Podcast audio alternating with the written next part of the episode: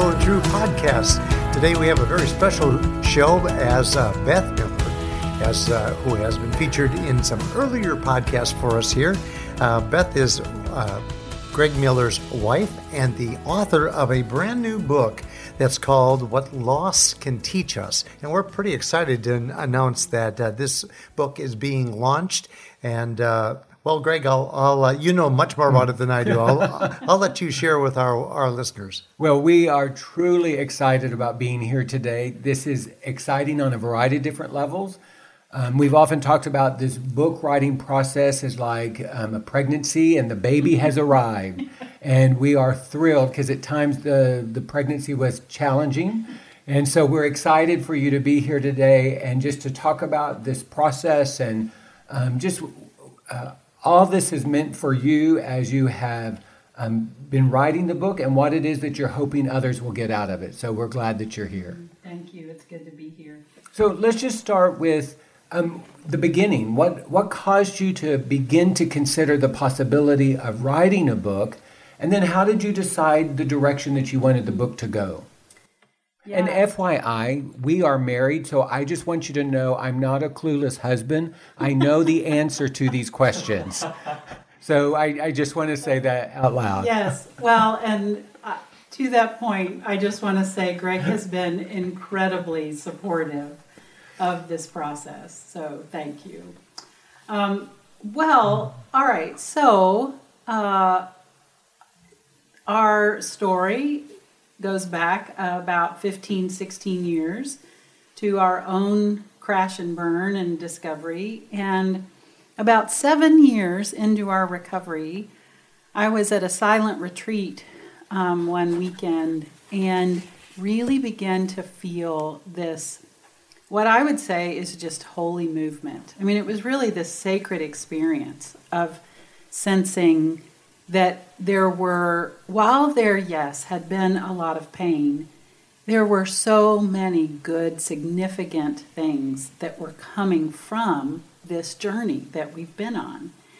And so I began to um, think what would it be like with um, my story as kind of, you know, the context, like set down as the mm-hmm. backdrop. Mm-hmm what would it be like to write a book to talk about some of the strangely wrapped gifts that I've been learning over the years? And pretty quickly, some of those things came to mind. You know, I began to, you know, formulate the chapters in my head of healthy grieving and embracing my belovedness, shedding shame, learning to embrace the both and, um, a healthier relationship with my body, um, all kinds of good things like that. And so that's really the process that uh, developed. And I was also very cognizant that while I wanted to write a book that yes had had my story in there so I could talk about some of my own losses, some of what's happened, you know, with us, but also like losing my dad mm-hmm. when he died. Um, my mom's profound illness with Alzheimer's, which kind of happened simul you know like that really ramped up right. simultaneously with my dad's death. Um, so i wanted to also write a book that wasn't just about the loss or pain of sexual addiction. I wanted to write a book that was about what can loss teach us um, no matter who we are male female no matter what loss um, we've experienced. And it could be that this could be a book read by someone that's experienced some real catastrophic, like capital L loss, mm-hmm. or someone who has known a variety of losses that maybe you wouldn't categorize as catastrophic and yet painful nonetheless. Right. Well, and I once had a professor say that anytime there's loss, there's grief, and the greater the loss, the greater the grief. But implied in that is that everyone experiences loss. Yeah. And if we choose to steward it, we can learn something from those losses. We can be shaped and formed by them, which is very different than being defined by them. Mm-hmm. Now, I know you, and so I know that um, this isn't the first time you've written and have been published. This is your first book. So um, tell us a little bit about kind of the journey of writing for you And also um, a little bit about your family, because I know that you're not the only writer in your family. Yeah. Well, I'm really thankful that, um, you know, my, my dad for many years kept saying, I think you should write a book. P.S. He said that to you too. Yeah. yeah. And I typically listen to my father-in-law, but yes, he had some he had some good wisdom. Um, and uh, he was a writer, he was an editor, and was a lover of words, a lover of the word, and so I'm really thankful for that heritage. And so it planted in me a desire to do this, um, and also uh, kind of a vision that just maybe you know this could be helpful for other people as well, and and that obviously is my hope. Um, as I was, so this idea, you know, like seven years into our journey, starts um, percolating, if you will. And so I just sat with it for a while, and um, a few years down the road, I came across a beautiful book by author and pastor Barbara Brown Taylor. And the book was called Learning to Walk in the Darkness. And I came across this quote where she says, Whether it's a seed in the ground, a baby in the womb, or Jesus in the tomb, new life starts in the dark. And I, I just, you know, felt this um, absolute validation. That's what I want to write about. I want to write about no matter what loss has happened. While our first inclination is to believe that that loss or those multiple losses will be the only thing that define us that somehow that would shrink us you know that it would um, handicap us. Yes there's pain and consequence and there can be new life. Like good new things can come from this pain. Absolutely. Okay, so for those of us who know you, it's not surprising that you quoted a quote on the podcast because we know you love I love quotes. So just tell us so about, for those who will be reading the book, um, tell us about the role that quotes have had in your life. Oh, that's that's a funny and fun question. I don't even fully know why. I I think I love books. I always have. Um, we didn't have a library in our small town growing up, but my mom took us to the bookmobile. I was going to ask if you had the bookmobile. Yes. I grew Did up with the go to a bookmobile. bookmobile, Of course. Randy? I loved the. I mean, maybe that just For really those qua- of you who are listening, you can sense her enthusiasm I about the bookmobile. I And, love the and and she's found a kindred spirit and Yes. someone who actually went uh, and visited the uh, bookmobile. I'm such a book nerd. That that's just what's true for me.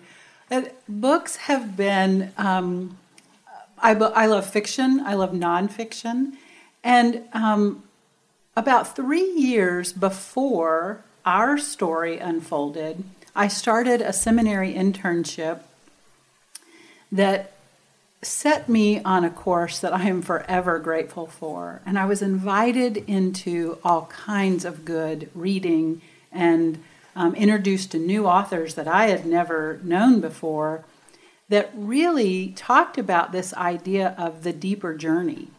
And many of them would reference pain as the catalyst, you know, to that deeper journey.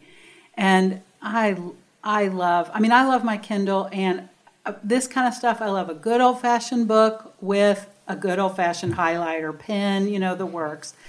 So I these quotes just, you know, whether it was Henri Nouwen or Sue Monk Kidd or Richard Rohr, you know, these things. they um, just found their way to you. they they really have. Brene Brown. I could just keep going.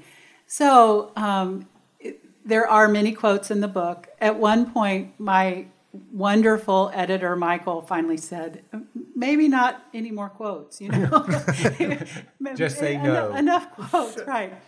Um, and I think part of what I wanted to do is also communicate this idea of being on a transformational journey is one that like we stand on the shoulders of so many others that have come before us to say um, God does not waste our pain. Mm-hmm.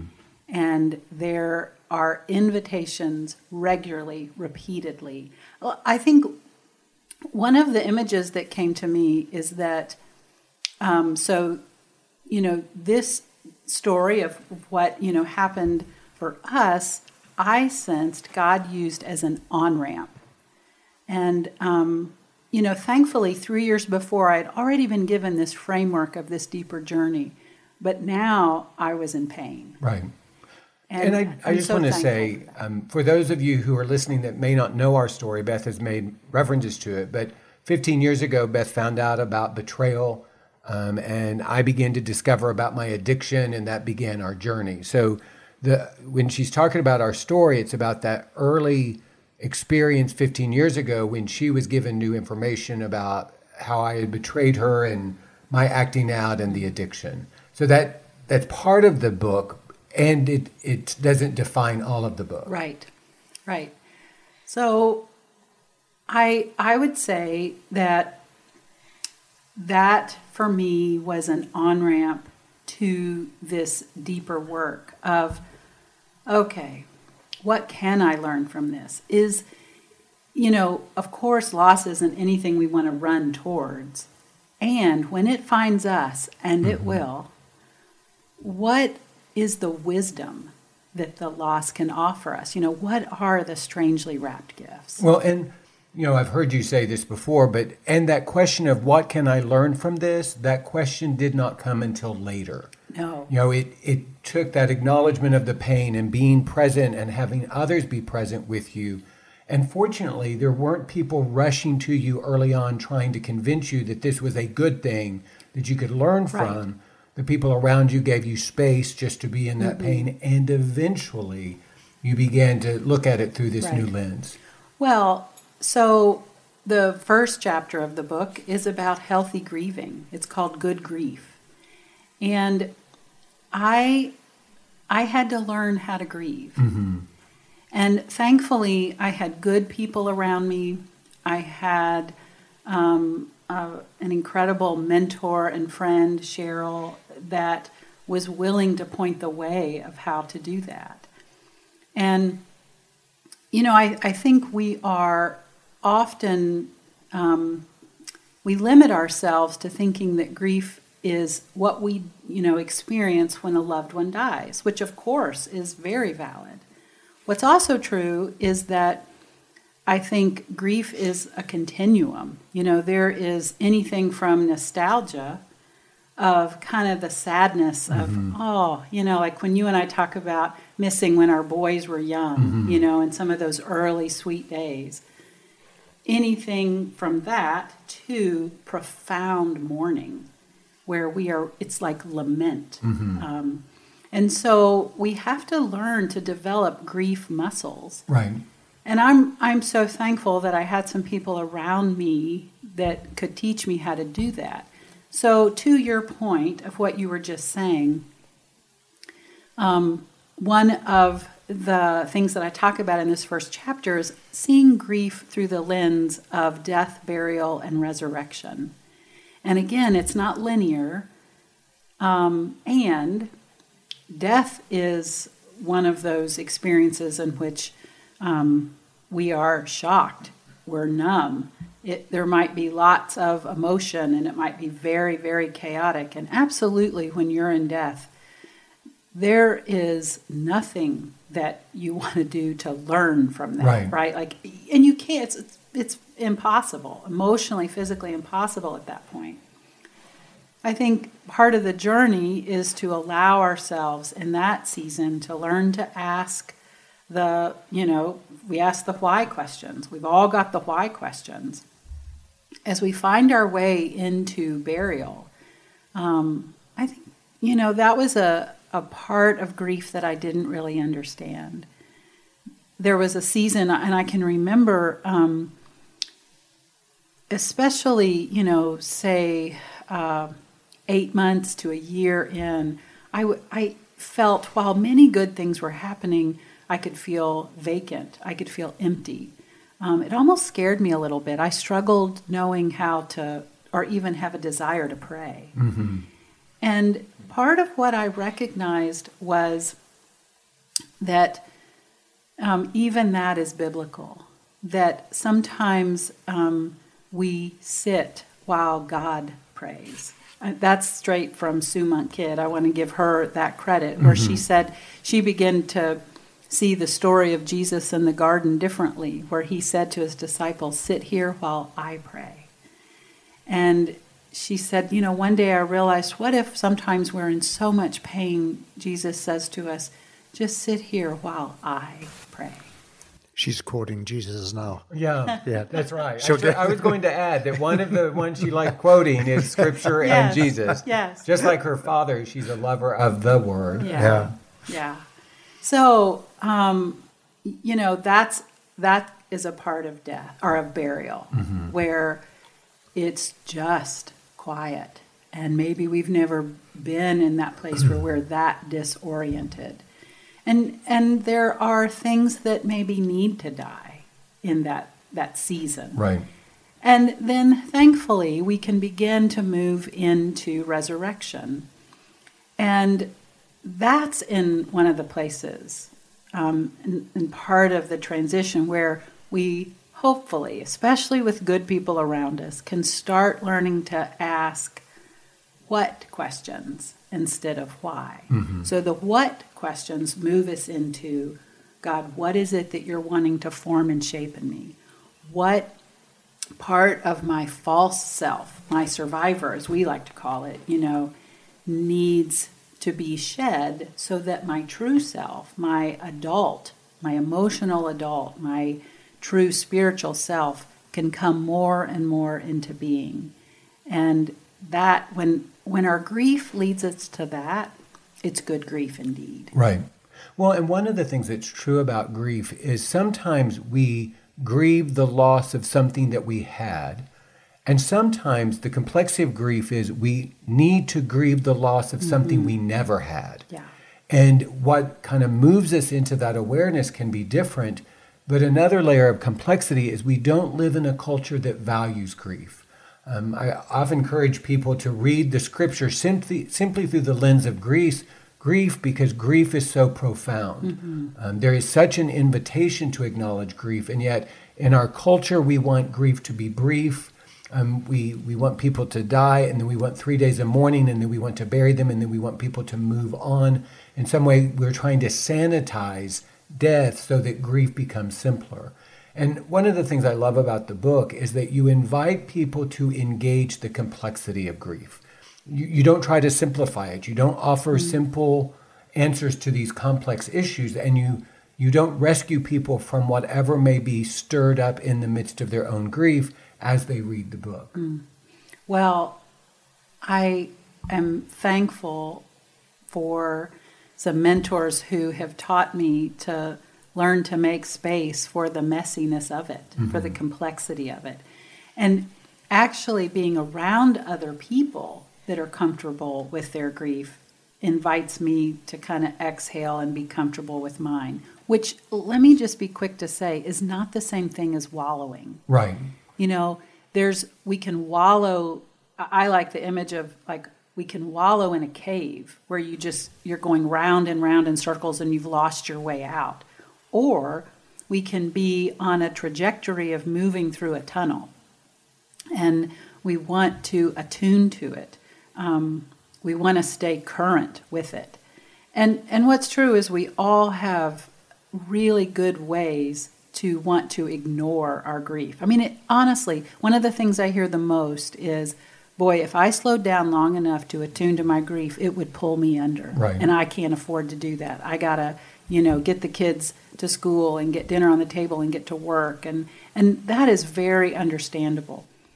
I think what I've been learning is it actually takes more energy to um, avoid it, to engage these things that defend us from it. And it's so freeing when we learn um, to move towards it in love, piece by piece. Right. Well, and transformational grief actually moves us forward. Yes. You know, our fear is that if I start to grieve, I'm going to be stuck.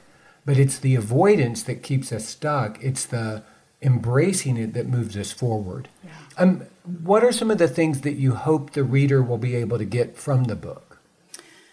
Well, I think um, if I had to summarize that uh, briefly, I would say that there really are, as we get down the road, not again, not initially, not when we're in triage with our pain, when we get down the road a little bit and we get our feet underneath us, that we would be open or open to being open to see the strangely wrapped gifts that grief has to offer. That our God is so good and loves us so much that God doesn't want to waste anything. You know, God is such a good steward mm-hmm. and will steward our pain into inviting us to some of these things, these lessons, you know, this wisdom. And maybe maybe we've had other hard things that have come our way and we've wanted to just put our head down and get through and say, mm, you know, I'm I'm not looking at this. I believe God loves us enough to come back around, you know, right. and keep offering us those invitations. So, so Beth, does do, do you address in the book then um, the concept of there is no timetable to grief, or you know, as you're talking about someone wallowing mm-hmm. or not wallowing, um, is is there a timetable that that you feel exists? Yeah, that's a great question. I don't specifically uh, address, you know, with that phrase. And I think what we start to learn is that if I am resistant over and over to paying attention to my grief, allowing myself to move through it, one of the things that shows up is resentment, contempt, and bitterness. Mm-hmm. And to me, those are like lights that flash on the dashboard, you know, that yeah. say, check your engine. Check this out. Yeah. Exactly. And, you know, I used to only have a thought about those kinds of emotions that they were wrong and you had to kind of like whack a mole at the county yeah. fair. Get past know? it as fast as you right. can. Well, again, hard painful things can come when we really wallow in bitterness, resentment, and contempt, right? Mm-hmm. And if we'll allow them to be messengers to our soul to say, hey, there's some unprocessed grief here. Mm-hmm. It can be an invitation to center down and to move through that. And one of the things that I just want to add about the book um, several years ago, I was introduced to the idea of spiritual practices. And they are basically just helpful tools that invite us to get centered and um, experience God in contemplative, meaning ways.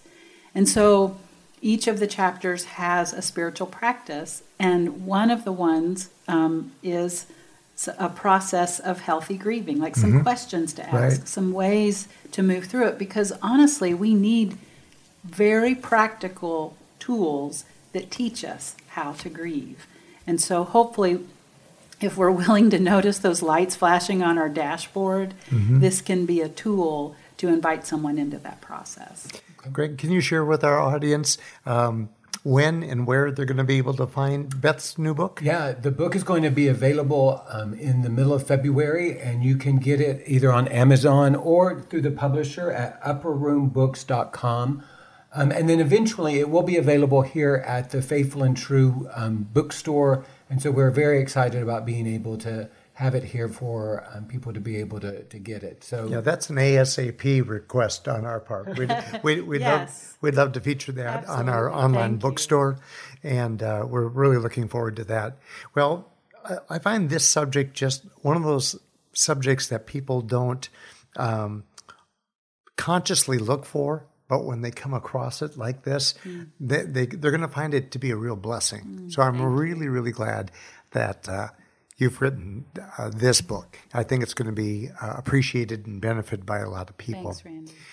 Uh, we'd like to thank Beth for joining us today. Now, I, I think we should keep talking about well, this, I, in, and in, I think in, we will. So. Yeah, yeah. This this subject matter is so powerful and so beneficial that we'd love to have Beth back very soon uh, to continue the conversation about what loss can teach us. Uh, in the meantime, we'd like to thank those of you that have joined us uh, on YouTube, which uh, uh we invite you to subscribe to our new YouTube uh, Faithful and True cha- uh, channel. Excuse me, Faithful and True channel.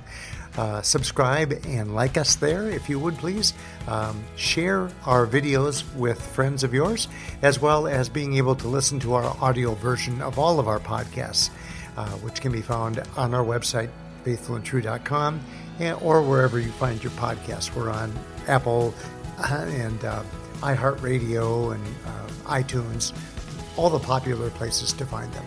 So until we meet again with Beth as our guest to continue this conversation, uh, we thank you for joining us. We hope that this coming week for you is going to be a week that's filled with many blessings and great vision.